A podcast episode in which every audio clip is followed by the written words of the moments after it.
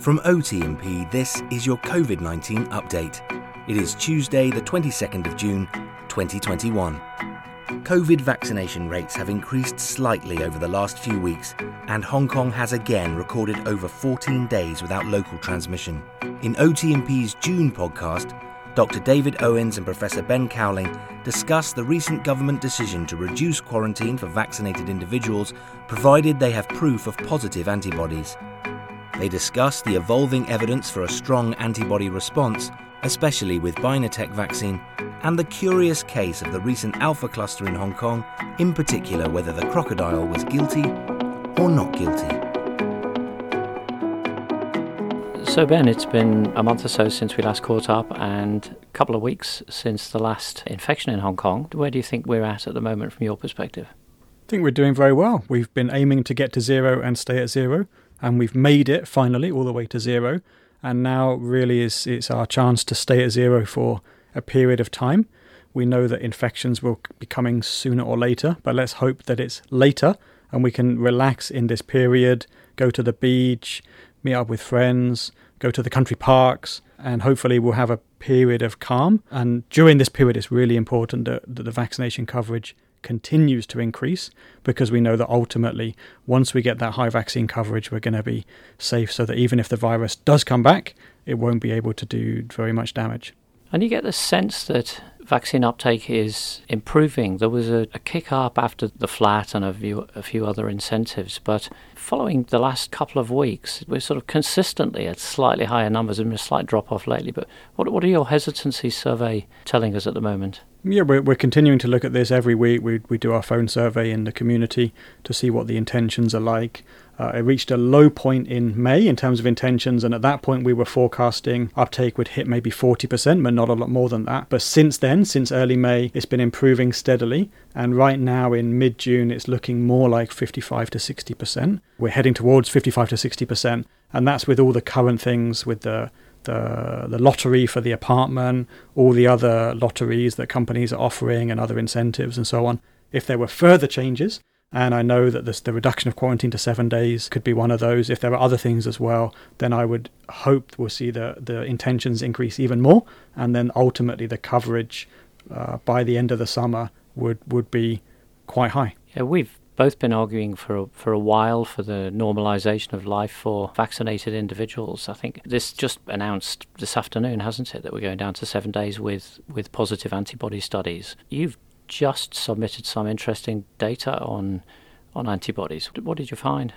Yeah, I, I submitted something just recently, and I mentioned it to the South China Morning Post last week, just briefly, that when we look at people who've received either the BioNTech vaccine or the Sinovac vaccine in Hong Kong, after the second dose of each vaccine, people do have antibodies, but there's quite a difference between the two vaccines in terms of people who've received BioNTech have much higher levels of antibodies than people who've received Sinovac. Now, we've only looked so far at the one-month time point after the second dose. So people get their first dose, they get their second dose. A month after that, we take the blood and we look at the antibodies, and we're seeing this big difference. I can't tell you what it would be like six months, twelve months down the line. But what I can say is that just one month after the second dose, there is quite a considerable difference. And that is consistent with what we've seen in, in terms of the efficacy of the BioNTech vaccine, ninety-five percent in clinical trials, versus the efficacy of the Sinovac vaccine, depending on the trial that you look at, fifty percent up to seventy something percent. So there's a difference in the two vaccines, and we're seeing it reflected in the antibody data.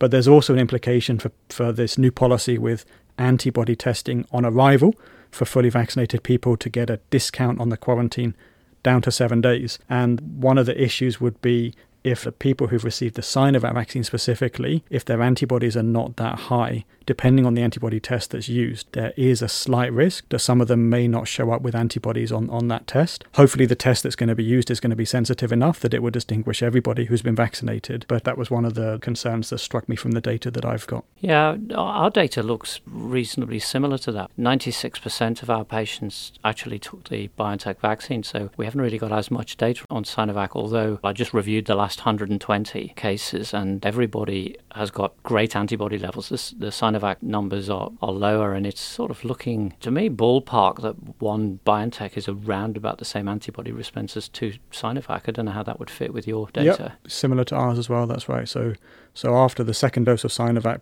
uh, antibodies are to a moderate level.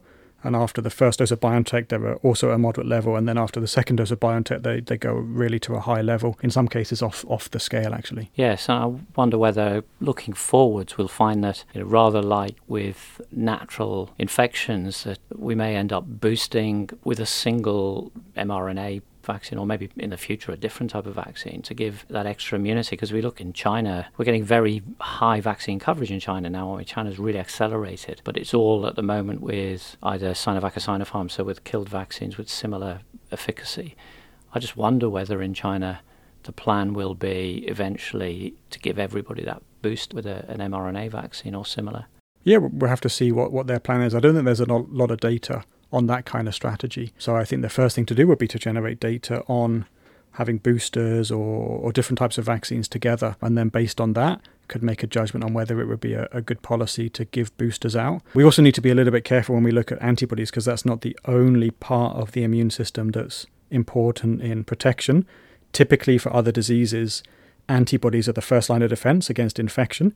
If you've got a high level of antibodies, you're Be, have, have pretty good immunity against infection. Not to say one hundred percent, but pretty you have a pretty low chance of getting infected in the first place. If you've got a low level, level of antibodies or no antibodies, then your, your risk might be a little bit higher of getting infected. But then after you get infected, it's other parts of the immune system that come into play, like the T cells and maybe even some other mechanisms related to different kinds of antibodies. And so those may be stimulated by vaccination. So BioNTech and Sinovac may stimulate these other parts of the immune system that still provide protection against more severe disease, even for people who still get infected after they've been vaccinated. What we don't yet know is how long the protection might last for. We know antibodies tend to come down over the longer term, but that doesn't necessarily mean that people's protection is, is gone. And a good example of that is actually going back to two thousand nine in the flu pandemic, when we had elderly in Hong Kong who, who got H one N one, two thousand nine pandemic H one N one, but not very many. And around the world, similar, not many elderly getting that infection. When we looked in blood samples of old people, we can't find antibodies, but they seem to be immune. And we think they should be immune to two thousand nine H one N one, influenza H one N one, because of their early childhood infections fifty, sixty, seventy years earlier, when there were similar H one N one viruses circulating. So in, in, in the two thousand nine pandemic,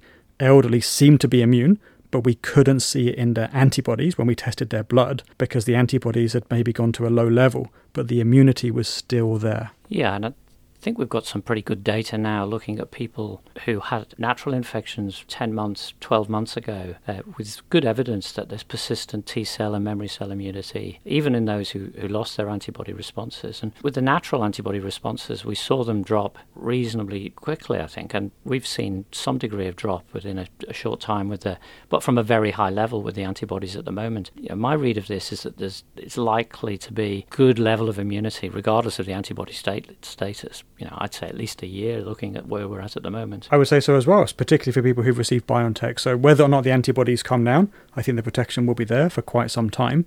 The the only exception to that would be if there's a new variant. So we've got alpha, beta, gamma and delta now. If there was another variant that appears which can somehow get round the immunity, I hope that doesn't happen, but that would be a, a situation in which we might need a booster dose sooner. But if we stick with what we've got with these variants, then I, I don't think people who've received BioNTech now will need a booster anytime soon. But for people who've received Sinovac now, maybe those are the group that, that may need a booster a little bit sooner. But again, the Sinovac covers and protects against serious illness and disease, doesn't it? And the data, particularly against the Delta variant, which is more BioNTech and AstraZeneca in the U K, is, is really positive for vaccination, isn't it? We're seeing those graphs of the age of cases occurring now. The U K cases are pretty much exclusively occurring in the, you know, the under thirties, who are the non-vaccinated fraction of the population. So there's no question at all that these vaccines work against uh, severe disease and hospitalisation. W- would you agree? Yeah, that's right. So I, I think Public Health England have looked at the effectiveness of at least the BioNTech vaccine uh, first, against the Delta variant. So for the original virus, the BioNTech vaccine was in the nineties, the effectiveness was in the nineties, maybe ninety-five percent. And then for the Delta variant, In the U K, the Public Health England have estimated that BioNTech vaccine's effectiveness is in the eighties, eighty-something percent. So it's a little bit lower, but not substantially lower. And that's really good news. For AstraZeneca, the starting point is a little bit lower, so the efficacy goes down a little bit further against Delta. But still, even people that get the breakthrough infection after they've been vaccinated, if they still get infected, it tends to be a mild infection, and there's very few serious cases of COVID in people who've been vaccinated, very few. And so in, we can imagine in a, in a future world where the majority of people have been vaccinated, that COVID will no longer pose a major threat. Even if it does circulate, even if it does cause mild infections, there won't be too many severe infections anymore, and it will just be something that, that that's more like seasonal flu. So if we look at the situation in Hong Kong, we had, it was seven and a half million of each of the vaccines ordered. Do you think it's fair to say that both these vaccines are really good? They're good in, in stopping death and serious illness. We know that now that there's very good evidence that BioNTech is a more effective vaccine in terms of both its efficacy in, in studies, its effectiveness in population studies, and the antibody data that we've got. So you know, it makes sense to use those as much as possible, but accept the fact that we're dealing with a very good vaccine and a really absolutely first-class vaccine. I mean, would you agree the data is so much better than we could have hoped for when we first started six months ago?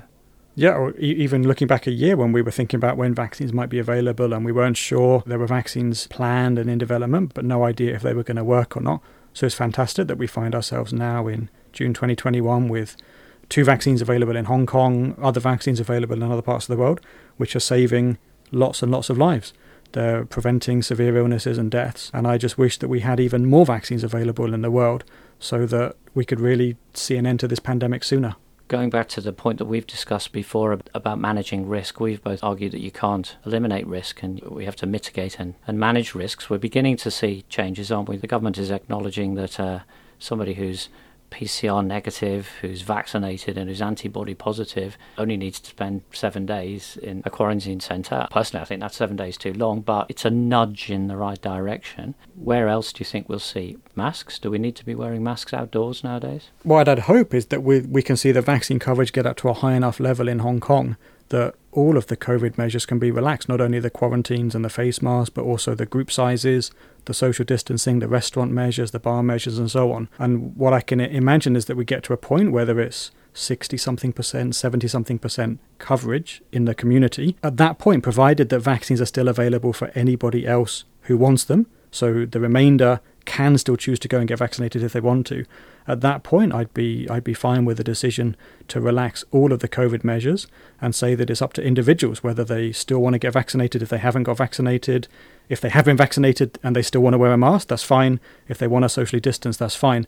But no more community level policies, no more community level measures, no more quarantines, no more other things. Because at that point, I think it's, it's time to get back to normal. We can't spend the rest of our lives fighting this virus and trying to keep the numbers to zero. We've got other things to be getting on with. So once, I, I, I say again, once I once the coverage gets to to some level, whether it's sixty-something percent or seventy-something percent, I think it's time to say that enough's enough and we can relax the community measures and leave it up to individuals to make their choices about how they want to reduce their risk of getting infected if they're worried about getting infected. As an example of the difficulty in managing complete unpredictable risks, we had this little cluster of the Alpha variant, the U K variant, and I had to double take because I think I heard you on the radio a couple of weeks ago being asked whether the crocodile was guilty of uh, bringing in this yeah, disease. He should be innocent until proven guilty. He should be innocent until proven guilty. That's a and, legal standard.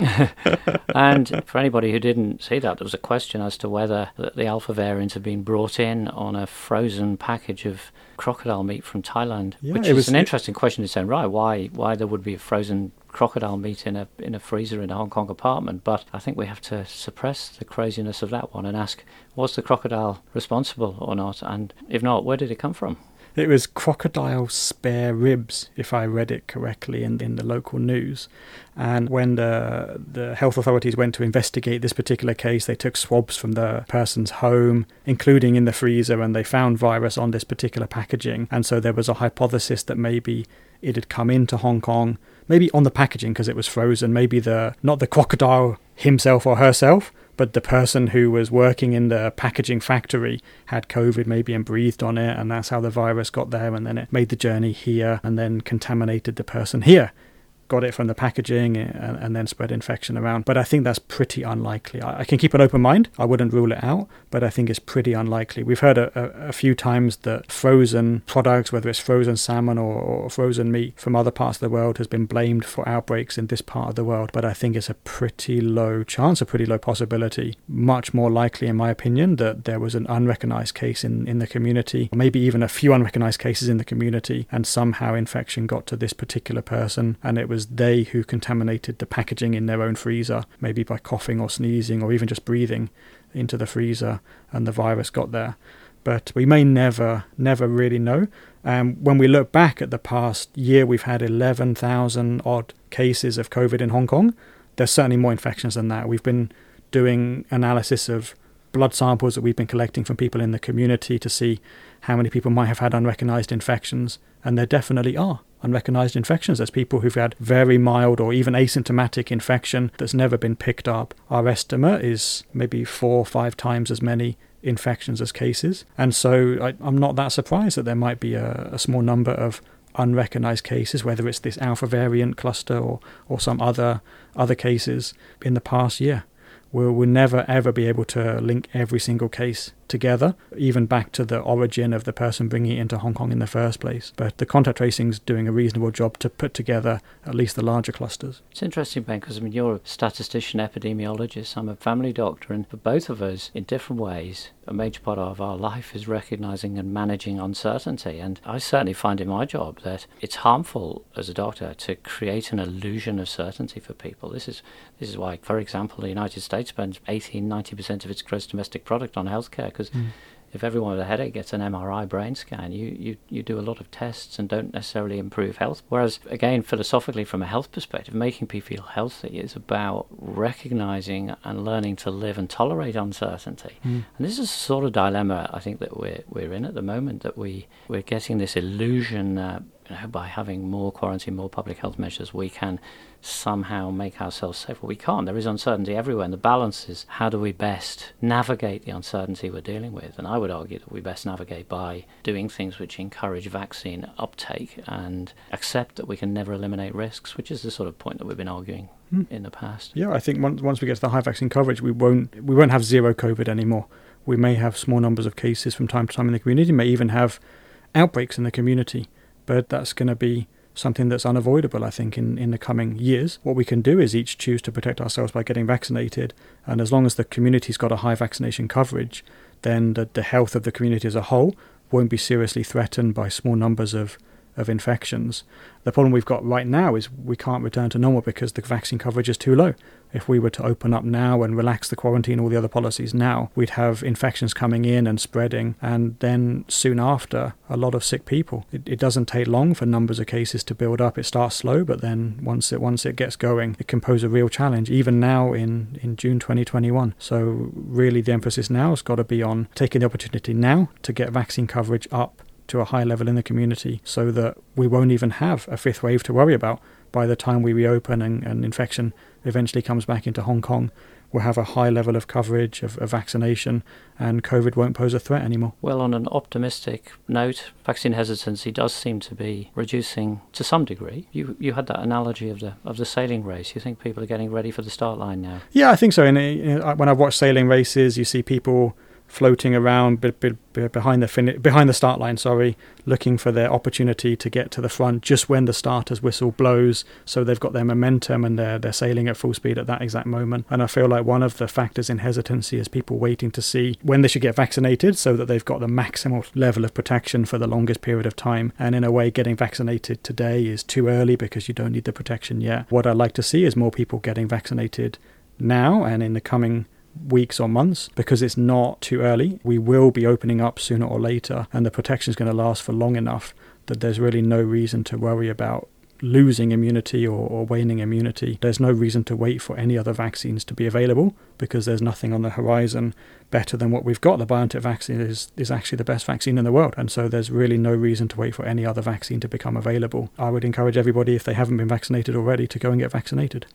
Yeah, absolutely. I mean, that question you know, I'm, I'm waiting. What are you waiting for? I mean, I think we've got we've got the best available uh, vaccine. We've got plenty of availability to have the vaccine, and it does look like things are beginning to open up. So there's now increasing reason to go to get vaccinated. So that's definitely an optimistic note to, to end on. But before ending, uh, one final note of congratulations, because apart from defending the rights of Thai crocodiles, the other thing you've been doing over the last few weeks is, is getting recognised for your fantastic public health communication, and you received the M B E. So congratulations. Thank you very much. Yeah, I'm, I'm honoured to receive it. I, I've, I've been working hard in the past year or so, not only me, but, but the whole team of us here at Hong Kong University School of Public Health. And I think we have made a real contribution, not only domestically in Hong Kong, but also some of our findings have been cited around the world. So I'm I'm really happy to get some recognition for the work that we've been doing here. Really, it was a big surprise, but uh, I'm delighted. Yeah, and absolutely thoroughly deserved, as you say, both for you and on behalf of, of the team who have produced some of the leading COVID research in the world, and, and it's been cited in Nature, in Lancet. It's uh, really, Hong Kong University Public Health Department is recognised very widely, so congratulations, and thank you again for taking time out of your busy schedule. Hopefully next time we catch up, we'll all be flying around the world without any worries. Yeah. As always, the links to the papers and surveys discussed in this podcast, including further information about antibody testing, are available on our website at w w w dot o t m p dot com. If you enjoyed this episode, please don't forget to like, comment and share wherever you get your podcasts. Thanks for listening.